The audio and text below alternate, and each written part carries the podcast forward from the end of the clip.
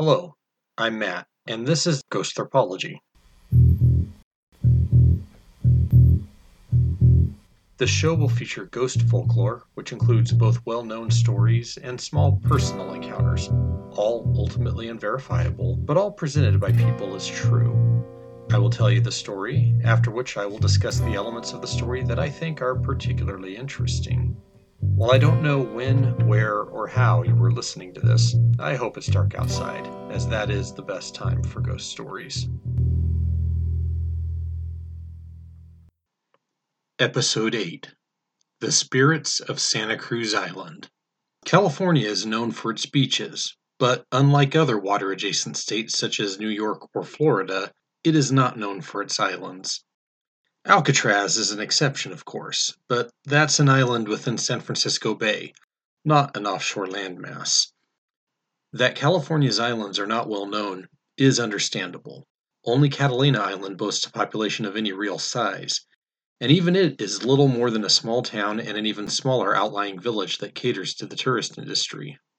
There are other islands off of California's coast, but with the exception of a military presence on San Clemente Island, the others range from barely inhabited to totally barren of human life.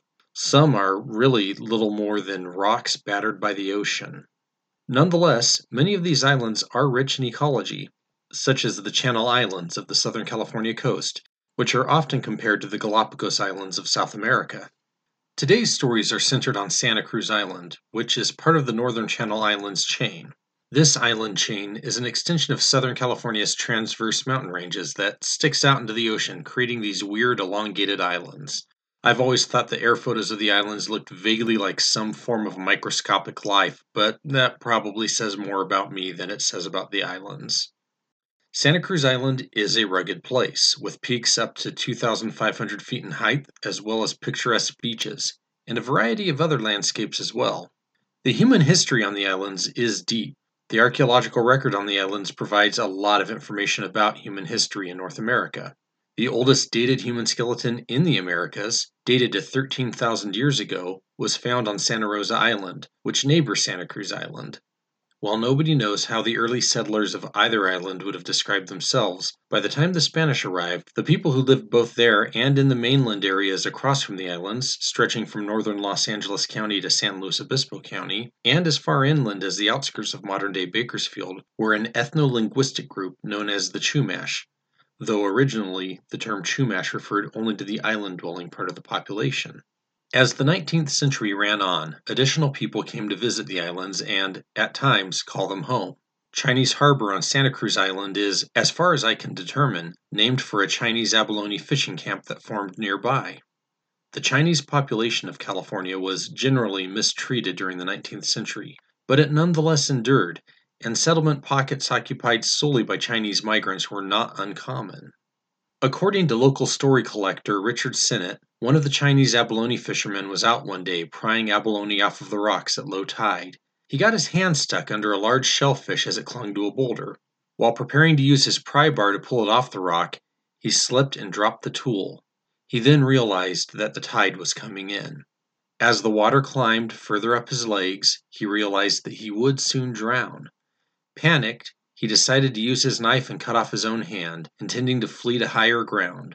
But as he cut through his wrist, he became weak from blood loss, and no sooner had he finished this grisly surgery than he collapsed into the water, drowning. Although his body was recovered and sent back to China for burial, his hand never was found. Sennett states that people report seeing a man in 19th century Chinese clothing wandering the intertidal rocks. The spirit of the dead abalone fisherman returned and looking for his hand. At Prisoners Harbor, on the island's north coast, there are still more tales. Prisoners Harbor is named so because it is the site of an attempt by the Mexican government to establish a penal colony in 1830. The details are really not well documented, and it's uh, rather sketchy. But apparently, the few prisoners who survived the attempt to establish the colony, and it does appear to have been very few, eventually managed to make it back to the mainland where they are said to have settled near the town of Carpinteria. During the time that the colony, such as it was, stood, it was reportedly a violent and desperate place, and fires razed it to the ground on at least one occasion. People visiting the harbor describe a general sense of vague menace and unease here, and the sounds of screams and moans have been reported. Richard Sinnett reported another story about Prisoner's Harbor, one that he learned from a woman whom he met after he gave a public lecture. The woman had taken part in a guided tour of the island, and at Prisoner's Harbor the tour guide claimed that, in the late 18th century, Spanish priests, in their effort to convert the people of the area to Catholicism, had tied a Chumash woman to a tree and demanded that she renounce her native religion. She refused, and so they set the tree on fire. As their victim died in flames, she laid a curse upon the priests, dooming them to misery, but also trapping herself on the island even after death. The tour guide stated that the spirit of the murdered woman leaves footprints on the pier when new visitors arrive, as if she has been watching them and waiting for them. The woman who relayed this story to Sinnett then explained that, in the evening after hearing the story, she and a friend were walking on the beach inside of the pier. When they reached the structure, they did, indeed, find wet footprints on the deck, as if someone had just been standing on the pier, despite there not having been anyone there. But now we come to two stories that hold a special place in my heart. As these two stories are associated with the history of ranching on Santa Cruz Island, I'd like to provide some historical context. At the western end of the island is a white 19th century house. A set of bunkhouses and associated facilities are located on the opposite side of a ravine from the house. These buildings are all that remains of Christy Ranch, one of the ranches founded on the island in the 1880s. While there is a good deal of romanticism built up in the Santa Barbara area regarding the island ranches, the truth is that they were always more business ventures than passion projects. Early ranchers, such as William Barron, with money from prominent San Francisco investors, established a sheep ranch on the island and proved its viability in the 1860s. The island was sold in 1869, and by the mid 1880s, a group of investors again based in San Francisco, had expanded the modest sheep ranch into a self sustaining operation, and they had also added wine and food production to the sheep ranching. One of the investors, Justinian Caire, bought all of the shares from the other investors in 1886, becoming the sole owner. Business was good for quite some time, but with Caire's death, the property was transferred to his wife. From there, it was divided up among her children, and in the 1930s, 90% of the island was sold to pay debts. Ranching continued on the island nonetheless, though other activities also began to find purchase there. Many of these activities were not legal. The part of the island known as Smuggler's Cove was, it turns out, aptly named. Along with the shady dealings, there were still legal activities, including hunting, especially for otter, fishing, and the ever present ranching, which included animals kept on a 6,000 acre portion on the east end, and which continued up through the 1980s. Ranching was brought to an end as a result of a negative cost to benefit ratio of running a ranch on the island. Things weren't helped by a protracted fight between the remaining Caire descended ranchers and the federal government, which was trying to buy all of the land on the northern Channel Islands in order to complete the Channel Islands National Park. From at least the 1960s onward, the Christy Ranch was rented out to visitors who wanted a fun place to stay while recreating on the island. It acted as a private hunting club from 1966 through 1985, and as a base for non hunting island visitors for a while after that. One LA Times article from the early 1990s gave a rave review to the food served by the cook at the Christy Ranch. By the time I first set foot on the island as part of a research team in 2003, things had changed. The main house was off limits and locked up, Although the bunkhouses and outbuildings were still standing and were suitable for use as kitchens and workspaces, they had not been retrofitted for earthquakes, and as such were not suitable to sleep in. Working there comprised an odd mix of camping and domestic life. There was running water and hence showers and toilets, not always a given on a research trip. There was electricity, but it was limited and came from a gas powered generator. There was a telephone in the ranch hands' quarters, but the line had long since been cut. The sign on the wall next to the phone once read, In case of emergency, call 911, but it had been later altered to read, In case of emergency, call God. Oh, and hantavirus is a known danger in the area, as you would quickly learn from the signs posted throughout the vicinity. A cozy place, all in all. Nonetheless, I very much enjoyed my stay there. It was an excellent project. The Christy Ranch boasts two separate ghost stories. The first is a fairly classic variation on the White Widow story. A young woman married the captain of a ship, and the two made their home on Santa Cruz Island in the ranch house. Depending on the teller, the two have a variety of different names, but none seem to be from either the Barron or the Caire family. Regardless of their names, the husband headed out to sea, as sea captains do, leaving his wife behind. As the story goes, For months she stood at the window at the top floor of the house, every day, waiting to see his ship returning. But the date of his intended return passed with no sign, and the young woman became worried, despite the reassurance of her friends and family. Eventually, word comes that the ship had sank, and that the captain went down with the ship. The widow's grief devoured her, and she stopped taking care of herself, eventually withering away and dying. To this day, her ghost can be seen, dressed in white, standing at the house's top window, still watching the sea. In a more sinister version of the story, the husband was a slave trader, a fact unknown to the wife until she paid an unexpected visit to a ship while it was in port. On discovering her husband's true business, she scorned him and returned home. On his next trip, his ship sank and he drowned and the wife again wasted away and died, though this time torn between guilt and disgust over her husband's trade. This version of the story often features the ghost not as a passive watcher of the sea, but as an angry and vengeful force who will do harm to trespassers within the house. One last version of the story, which I found on the Haunted History Facebook group, is that the man, in this version identified as Daniel Reese, was robbing and murdering Chinese laborers that he brought to the island, in between his long journeys out to sea. Or possibly the Chinese laborers who he so mistreated were his cargo. However, I found that version only in one location, whereas the others I'd often heard told by locals when I lived in Santa Barbara. This variation is, however, interesting in that it ties into the same vein of historical context as that of the one handed Chinese ghost that I discussed earlier. The second story pertaining to Christy Ranch is centered on a bridge that crosses the ravine that separates the main ranch house from the ranch hand quarters. One night, while crossing this bridge, a Chumash girl who was working as a domestic servant began to scream. The ranch hands rushed out to see what had happened and found the girl sobbing and gibbering incoherently. They brought her back to the ranch house, where she continued to spout incomprehensible nonsense. Eventually, the girl was taken to a hospital on the mainland, where she died many years later, never having recovered her senses. However, to this day, people report hearing a weird, inhuman scream in the dead of night coming from the bridge, and nobody has ever seen its source.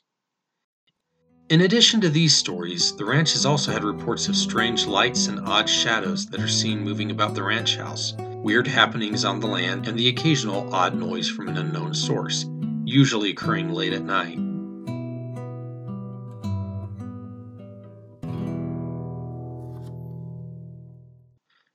Commentary One of the patterns that's become abundantly clear to me over the time that I have collected ghost stories is that the stories often serve as a way of communicating present discomfort with historic truths. This is not true of all ghost stories, but it is true of many of them. The stories of the Chinese harbor and prisoners' harbor ghosts certainly seem to fit this pattern. A record of the degradations and harms suffered by the native Californians after the arrival of Europeans fills much of the room housing the anthropology collections at the University of California Santa Barbara Library, where I attended graduate school. And even that is only a partial and imperfect record. If you're interested in learning more, I would recommend Sherburne Cook's book, Conflict Between the California Indian and White Civilization, it's a collection of papers he wrote for the journal Ibero-Americana. While the title seems rather archaic and more than a bit racist, Cook himself was a historian whose sympathies lay clearly with the native Californians, and he doesn't pull punches when talking about malfeasance on the part of the European and Euro American colonists. However, even Cook, in his chronicle of misbehavior on the part of white settlers, doesn't report anything quite like the story reported for Prisoners Harbor. While the Franciscans in California were not saints, even if the Catholic Church did canonize their leader, Junipero Serra, tying someone to a tree and burning it does not seem quite in character for them. This particular scenario plays more like something the tour guide borrowed from a Hammer horror movie than something that actually occurred in the 18th or 19th century California. The priests committed a number of evils, there is no doubt of that, and the Spanish soldiers still more. But this doesn't seem like their general approach to brutality. So I think this story has more to do with a bored tour guide than anything else. That said, I think the story stuck with the person who told it to Richard Sennett because as we have become less comfortable romanticizing both the Spanish missions and the Wild West, and more likely to consider what happened during the colonial period, we're forced to reckon with the fact that tremendous wrongs were done to the native population and that those of us who live here now benefit from the long term effects of those wrongs. One way that we can manage that discomfort is through making the colonists so fanatical and so evil that we can easily distance ourselves from them because we, of course, are decent people who would never tie someone to a tree and burn it.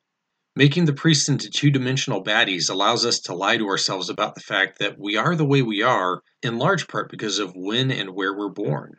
No one wants to acknowledge the uncomfortable fact that if we were 18th century Europeans, we may very well have been supportive of the violence and wrongdoing that happened in California.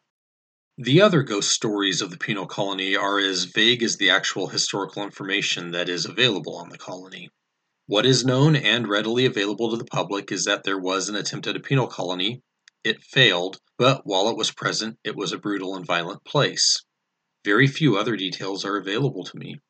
It would be a surprise if there were not stories of ghostly screams and feelings of dread attached to this location. What is surprising, though, is that, in the century since the penal colony failed, nobody appears to have taken some poetic license and produced a more compelling set of claims about the location. Well, more's the pity. The story of the Chinese fisherman who had to cut off his hand is less fraught. While the Chinese were poorly treated in 19th century California, this story focuses on a lone fisherman who lived in a small camper village with other Chinese men. The reasoning behind why they lived in an isolated settlement is not relevant to the immediate story and thus easily ignored. Regardless, I do think that this story indicates an acknowledgement that Chinese workers in the Americas were far from home and might never return, even in death. It's a story that's more melancholy than frightening. And that brings us to the Christy Ranch. As explained before, the land now known as the Christy Ranch served as the base of one of the Caire family's satellite ranches that occupied the seaward portion of Santa Cruz Island. The ranch is no longer used, although descendants of the pigs that were bred there ran roughshod over the island's native flora and fauna for quite some time. The last pig was removed in 2006. The island's ecology was in a bad state, but it has improved greatly since 1978, when the majority of the island was purchased by the Nature Conservancy. The ranch has not been abandoned, however. As I noted earlier, the place served for a time as a quasi resort of sorts for visitors and hunters. I've not been able to find out when that came to an end, but it clearly was still in use at least as late as 1991. The University of California runs a research facility on the island now, and the Christy Ranch is a satellite base used by researchers on the southwest portion of the island. I think that the history of the island is important in understanding two things. The first is the implausibility of the widow's stories.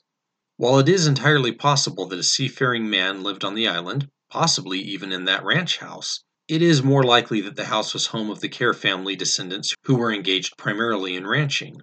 It is possible that some family members had occupations not related to livestock, but the contours of this story are so similar to other White Widow stories from coastal locations in the Americas and Europe that it seems more likely that it was simply applied to this location recently, as opposed to being tied to actual people who lived on the island. The version of the story that involves slave trading is rather implausible. Again, it is possible, that someone who lived on the island had a tie to the pre Civil War slave trade, and possibly even had connections to the slave trade in other parts of the Americas past the end of the Civil War. But California itself was never a slave state. Under the Spanish and Mexican governments, from the early settlement in the late 18th century up through the Treaty of Guadalupe Hidalgo in 1848, which ceded California to the United States, the structure of labor in the Spanish colonies of California was such that imported slaves were not usually practical. The issue of why this is is tied to the nature of the missions and later colonial occupation, and really is a topic too large to get into here. Though, again, I will urge you to read Sherburne Cook's book on colonialism in California. The story of the servant girl is, to me, much more interesting. It's not a particularly unique story. It is, in fact, very similar to the story of another servant girl that I told in episode 1 of this podcast. But while that story of a servant girl in a house in London is certainly creepy, the rural and isolated setting of this version makes it even eerier to me. Also, there is the fact that there is never even an attempt to explain what she saw, and it is not tied to more outrageous or absurd sightings of creatures or spirits, as was the case of the story in episode 1. No, this is just a straightforward, creepy story with no real resolution, and the vague sense that it could happen to you, if you happen to be unlucky enough. An innocent being in the wrong place at the wrong time is universally creepy, as we all like to imagine ourselves as innocent and hopefully never in the wrong place. But the story takes away any illusion of control. The very fact that it could be anyone is what makes it scary.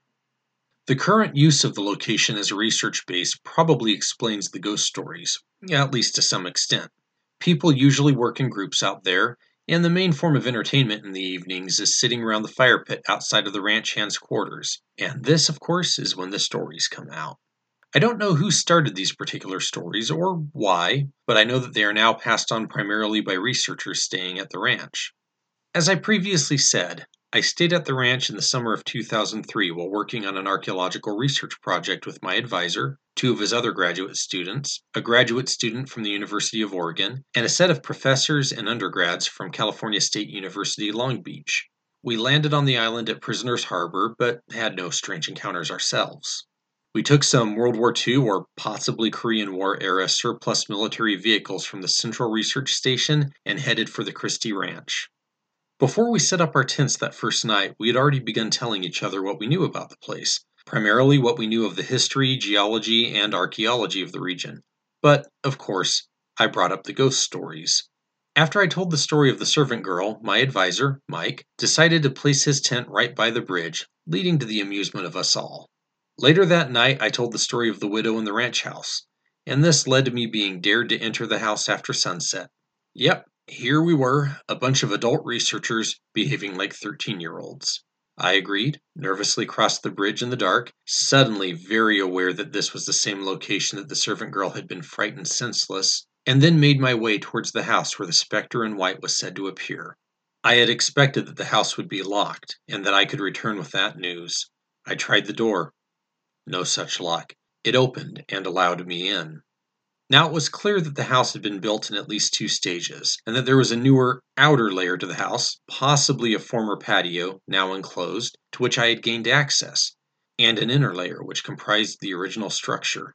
The doors to the inner part of the house were locked. Nonetheless, I had done what was asked, I had entered the house, if only the outer portion, and I could now return. I headed back across the meadow that surrounded the house, and then to the frightening possibility of the bridge, eager to get back to camp after all, the sooner I reported back, the sooner I could be an adult again and consign ghosts and demons to the category of silly things that I don't believe in. Thank you for joining me.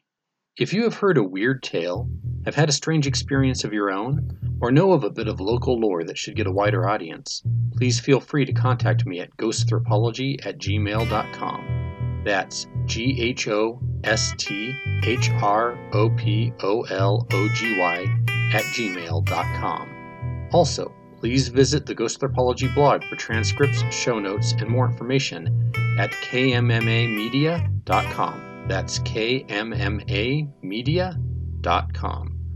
Until next time, have a wonderfully spooky night. Spooky.